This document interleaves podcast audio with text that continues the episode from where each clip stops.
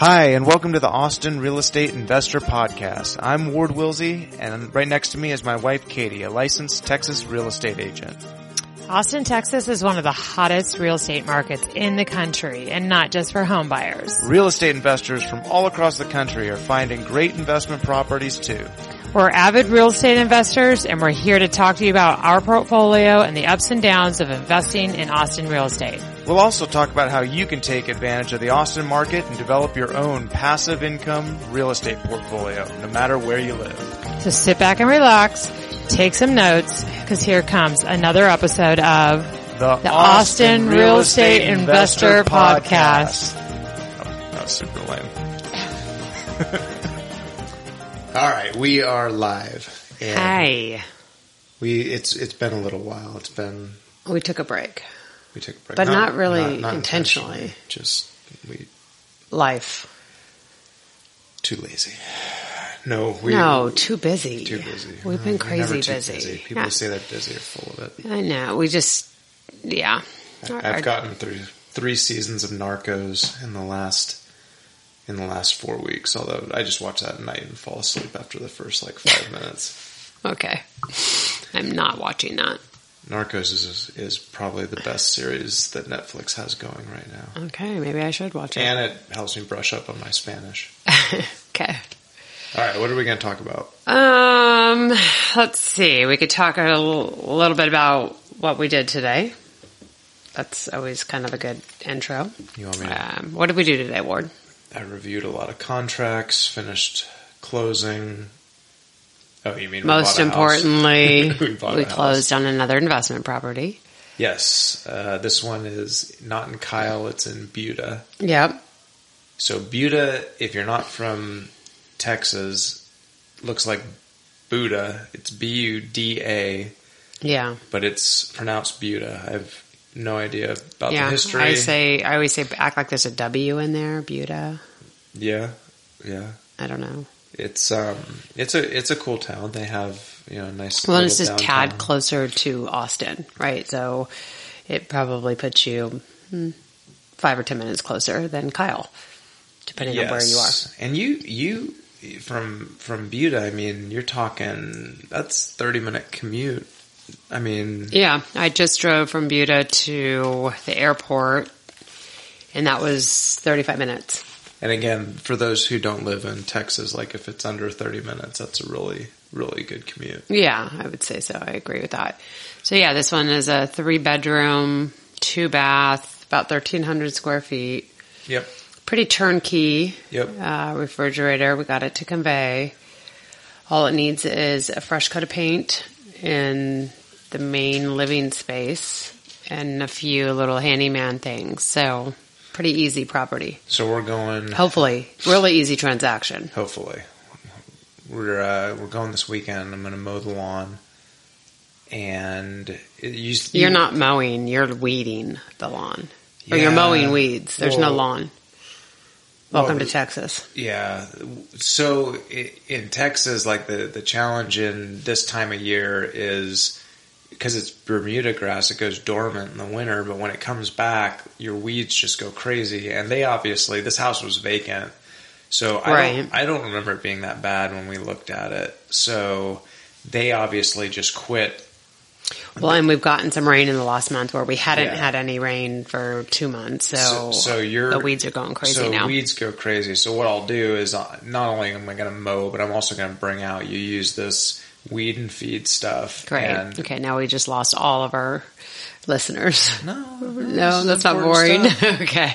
It's homeowner stuff, I guess. Yeah, you got to weed and feed, and then I'm going to mow the grass. You weed and feed once, and you're done. Okay, you have a term for it. Yeah. Speaking of that, I'm going to bring out one of our boys and make them do it. Okay, that's why we have them. So yeah, we closed on this one. It was listed, I think, at 206. We got it for 196. Yeah. So we'll rent out for 1550 to 1600. 1600 is what we're going to list it at. It's a tad below the comps, and that's intentional. We just want to get someone in there.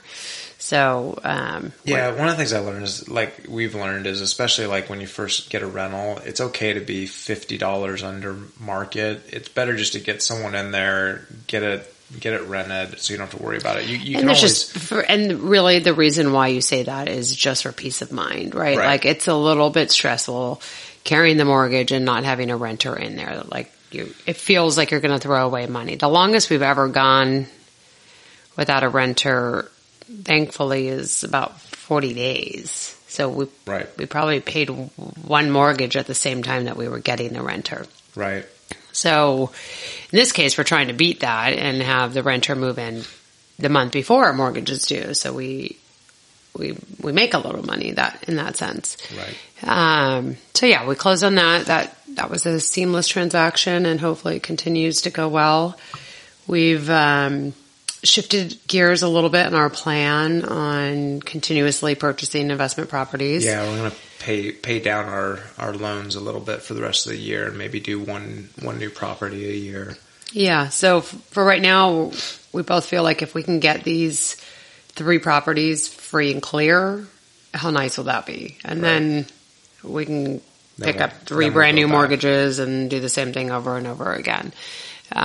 So that is, we shifted gears a little bit on that. We're tabling the VRBO idea for a little bit, for those of you that listen to that podcast. Yeah. Still think it's a good idea. I think because it's a little bit far for us and we don't have any boots on the ground there, we don't have any people that we can like lean on, can you check on our place or anything, it feels a little bit more work than we're ready to tackle right now. And then the other challenge is, like, a VRBO, we're going to want to use a little as well. And, you know, I mean, Ruidoso being so far away, and everywhere for us being so far away, I think we're just a couple years away from that being the right fit for us. Yeah. So that's where that is. Working on trying to get some investor clients of mine under contract on some houses. Today I was busy doing that all day.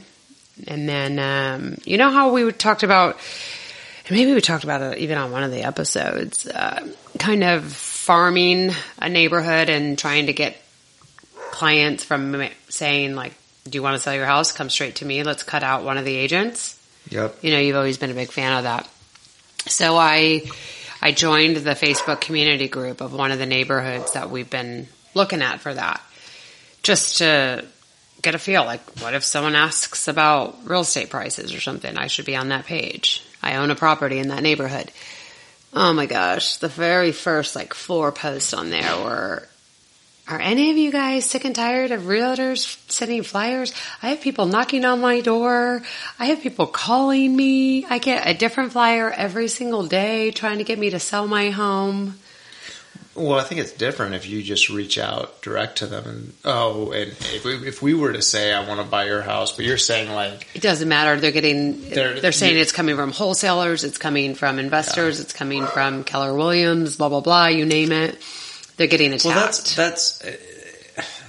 and this is going to go off on a tangent, but that's part of why I think we want to pay down our properties a little, is because the market's not overheated, but it's just feels like a good time. There's not as many deals, like steals out there.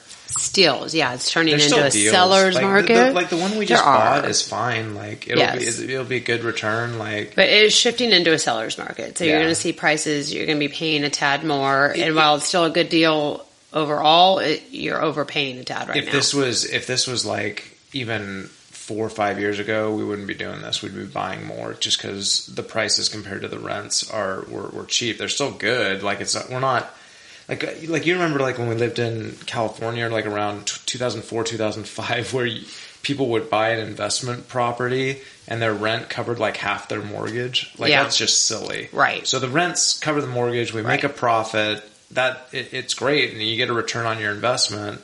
But, you know, we just feel like it's just a good time to pay down a little. Yeah. Yeah, so not going to farm that neighborhood. Okay. But I haven't even told you this yet. I did send out mailers to neighboring neighborhoods today. Oh. So I just two nearby neighborhoods said that I live nearby, like blah, blah, blah. You know, here I am, introduce myself to them. And I think I'll continue. It's two neighborhoods that I would like to continue to work in, and has a similar feel to the neighborhood that I'm in. My neighborhood that I live in, we have about... You mean you sent out to two neighborhoods around here where we live? Oh, good. Yeah. So not investment properties. This would be listings. Listings, yeah. Yep. So anyhow, that was a very full day today for me. And that's it. I mean, we talk a lot about diversifying. So one thing that I don't know shit about that you know a little bit about... Excuse my language. We don't have the bleep out. Sorry. I don't know the software. I don't know that we have a ton of kids listening to this podcast, but yeah, okay. The stock market, like what the heck is it doing right now? Is it good? Is it bad? I think it's good.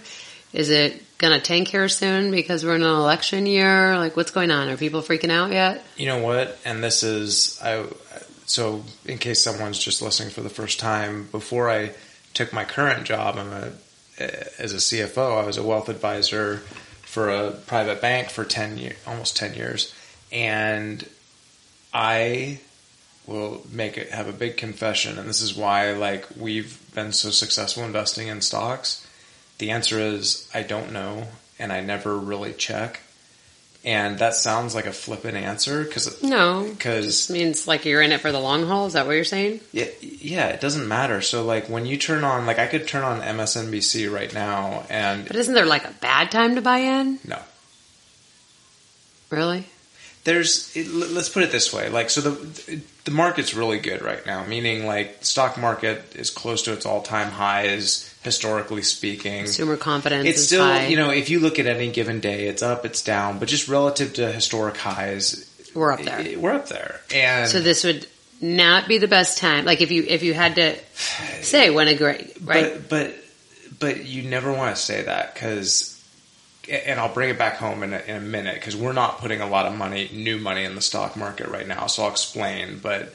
If you were to sit there and say like, well, should I be putting money in my 401k? The answer is yes. Every paycheck, you should be putting money in your 401k. Well, I see that different as the stock market. That is the stock market. Your retirement is, that's like a different pocket for me. Yeah, but you're investing in the stock market. Sure. If you're investing in your 401k or if you're taking cash like we are and investing in a stock portfolio account, it's the same stock market. There's no difference. It's okay. Yes, it's close to its all-time highs. Should you still invest? Yes. But there's a big difference between investing a little bit of every part of your paycheck in the stock market and taking, say, $1 million and throwing it into the stock market. If you just had $1 million fall into your lap today, would this be the best time to put all of it in the stock market? Maybe not, because it's okay. But if you're earning a salary or you're like us earning rental income, should we be putting a portion of that into the stock market? Yeah. It's because here's what happens is... And maybe it's kind of... I'm going to stop you real quick. Maybe it's the same kind of as like people are like, oh, well, surely Austin can't keep going up. Exact same thing. But it is. Exactly. So you're kind of silly. Like, yeah, you didn't get in 5 years ago. That would have been better, but you can still jump in and it's still right at why it's going up. Look, whether you're talking about real estate, stocks, any type of investment, it has a long-term historical average that it's likely going to default towards. So Austin real estate probably going to grow about 6%. And then depending on your income yield, that should add another 5, 6, maybe 7%. So you should be in that 11 to 13% range over time. Okay. If you're investing in the S&P 500, it should be about 10% over time.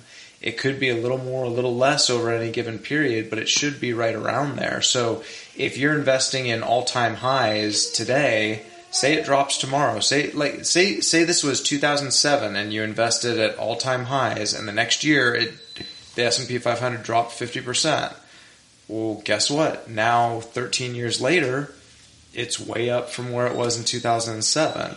So you can't sit there and look at any investment, including the stock market, and go, well, you know, it's at all-time highs. I'm worried about losing my money. As long as you don't sell, right, you don't lose your money. That when people say I lost everything in the stock market, what they mean is, number one, they mean I invested in a single stock. Like I bought, and it's usually some random right. little Apple stock. Apple or what? Who knows? No, it's usually like not even Apple. It's like I bought. I'm trying to think of that. Remember that movie? Let's not go there. That's something we invested in that may or may not have lost a lot of money. Some people made a lot of money too. But I'm trying to think of that. Remember that movie Boiler Room, yeah, where sure. they were pumping in those stocks up, those penny stocks, and then dumping them. That's what most people mean when they say I lost all my money in the stock market. Is they bought a single stock, yeah, it dropped significantly, and then they sold out, like a startup or something. Totally. Okay.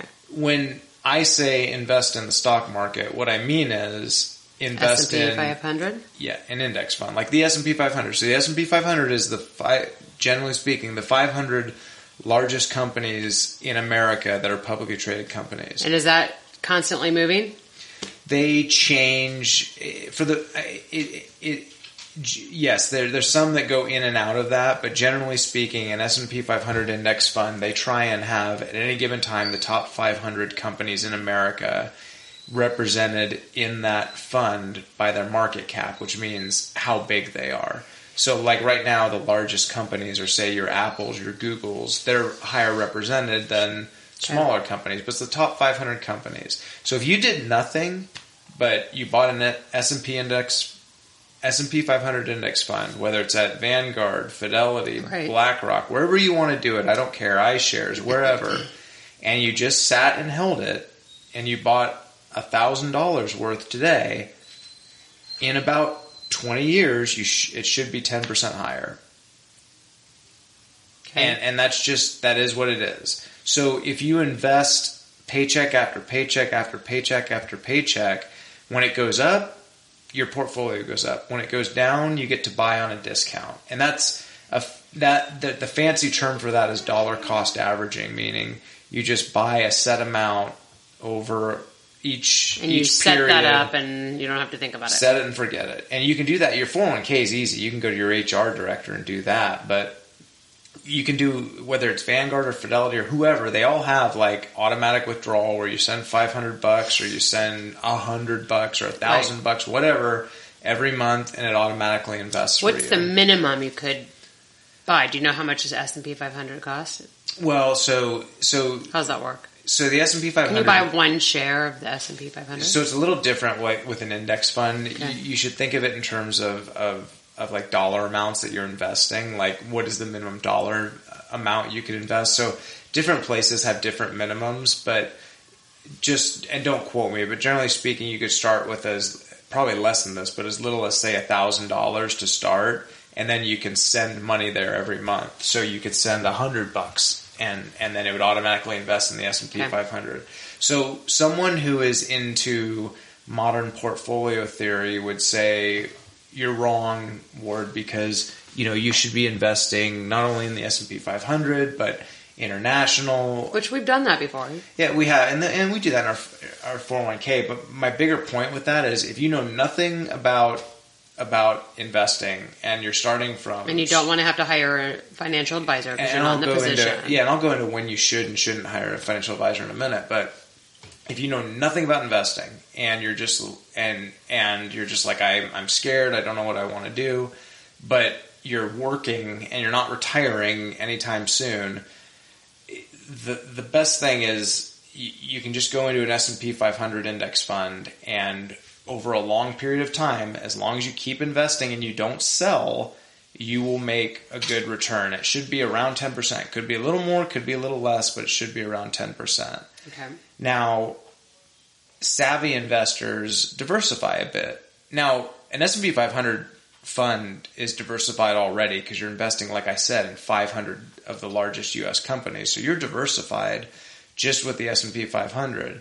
But if you wanted to do, say, international, so international is and there's different index funds for that, but the largest companies outside of the U.S., you could do that. So you could say put 70% in the S&P 500, 30% in an international fund.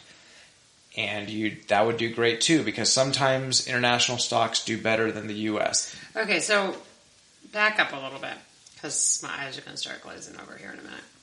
Fair enough. So in a perfect world, you make $200,000 or whatever, $100,000, and you can you envision 20% should go towards real estate, 20% should go toward, do you have a breakdown that you think would be appropriate? Like, we waited a very long time to start real estate investment, but I don't know that that's the right way. Like, I look at some of these 22-year-old guys that are getting a new salary, and I'm thinking, God, if they buy a property now, how stoked are they in 10 years? Yeah. Let me put it this way. If you have a 401k at your office, and they match. Right, you use that 100%. Yeah, because if you, and a lot of it will do that, you match up to 6%. So if you made $100,000, right, and you put $6,000 into your 401k, and they match your company will give you $6,000. There's no better return than that. Above and beyond that, real estate, number one, from a tax perspective, it's similar to 401k. 401k, the advantage of it is you get a tax deduction for the amount you put into it. Well, real estate, you should get about the same. And that's just meaning you should get a tax deduction of essentially what you put in to your real estate investments for the most part. That's not perfect, but fairly balanced. Yeah, meaning with the accelerated depreciation rules and things like that, you should be able to, whatever you put into your real estate portfolio, for the most part, get a deduction as long as you're leveraging a bit. Okay. So long-term return with the tax benefits, I think it's my bigger question to someone would be what do you feel comfortable with? Some people, they don't want to deal with real estate. They don't want to be a landlord. They don't want to deal with it. And it is a little more work. It is a little more work, but you're also accepting a little lower return. We're not going to make as much of a return in our stock portfolio as we will in our real estate, just especially tax adjusted. Right. I was just going to say, more work, more return. Yeah, it's not going to be a double the return, but it's going to be, we should be getting about 15 to 18% on a real estate portfolio, and just over time, that's a big difference. Yeah, yeah. I agree. And I do think that if you are in a situation, which I know majority are not, but if you are in a situation where you can get your license and have a good brokerage to hang your license with, and you can manage your own transactions, that's been really helpful for us. That I can write our offers at midnight if we want it, or I can do it it's in our house, and then the commissions come back to us, or we could use that as a negotiating tool if we need to in certain situations. So if that's an opportunity that one of you guys can take on, then you should, right? Yeah. What else? Should I answer should you use a financial advisor? Yeah, short and sweet. So for us, the answer is no. We do not use an outside financial advisor. Well, that's easy to say. You were a financial advisor. Yeah, but that's not the reason why. The reason why is because we have just shown over and over that when the stock market goes down or things decline in value, we don't sell. If you're the type of person who if you have $100,000 in the stock market and the stock market quote unquote crashes, which usually means it goes down 10 or 20%, and you sell and just go to cash, you need a financial advisor, because you need to tell someone to tell you not to do that. And a lot of people are like that. If you're willing to just invest in, the S&P 500 and let it ride, and it doesn't bother you when, Jim Cramer or whoever is saying the sky is falling, you don't need a financial advisor. Okay. What about my question? What are your thoughts on an election year? Historically, I know you're an econ guy. Yeah. Sometimes it goes up, sometimes it goes down. It wouldn't affect anything I'm doing in investing. Right, but it will affect many people. So it won't. I'm telling them long term it won't have any effect. It doesn't matter. Right, long term. But what if someone's at their 10-year mark with real estate, they're getting ready to sell their properties type of thing? Don't sell. I'm just curious if you think that in an election year, can you answer the question? Don't sell. That's my answer. No. That's not the question. No, here's the question is do you... Okay, sorry. Our thing went out for a second there, but we're back. So my answer is it doesn't matter if it's an election year, because your approach to investing should be buy stuff and hold it basically forever and keep saving money and keep investing. Okay. There's always something to invest in. So the fact that it's an election year has no bearing on my recommendation. I wouldn't even look at it. It doesn't matter if...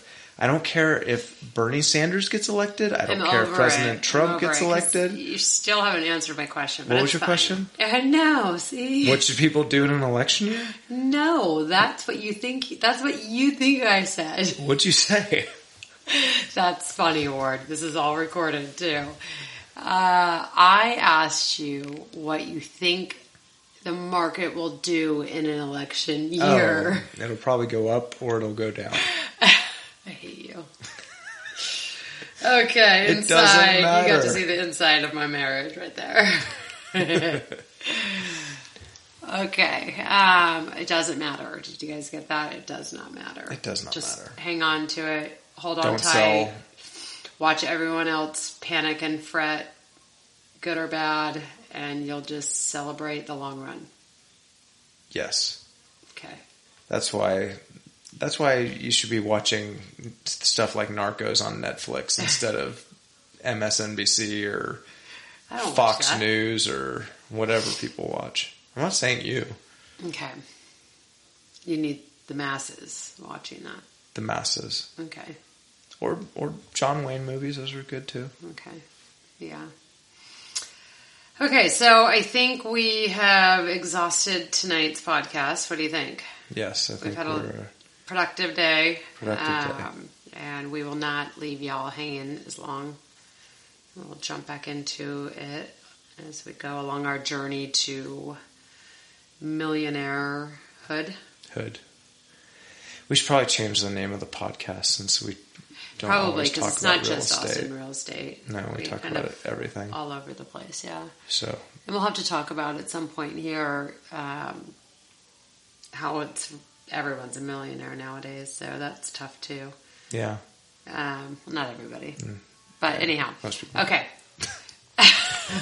Actually, not many people, but no, really there are. It's kind of like when you were a kid and you thought a salary of $100,000 was the answer to everything. And well, a lot of people are high negative millionaires because they just are so far in debt, so it works both ways. Right, that's right. Okay.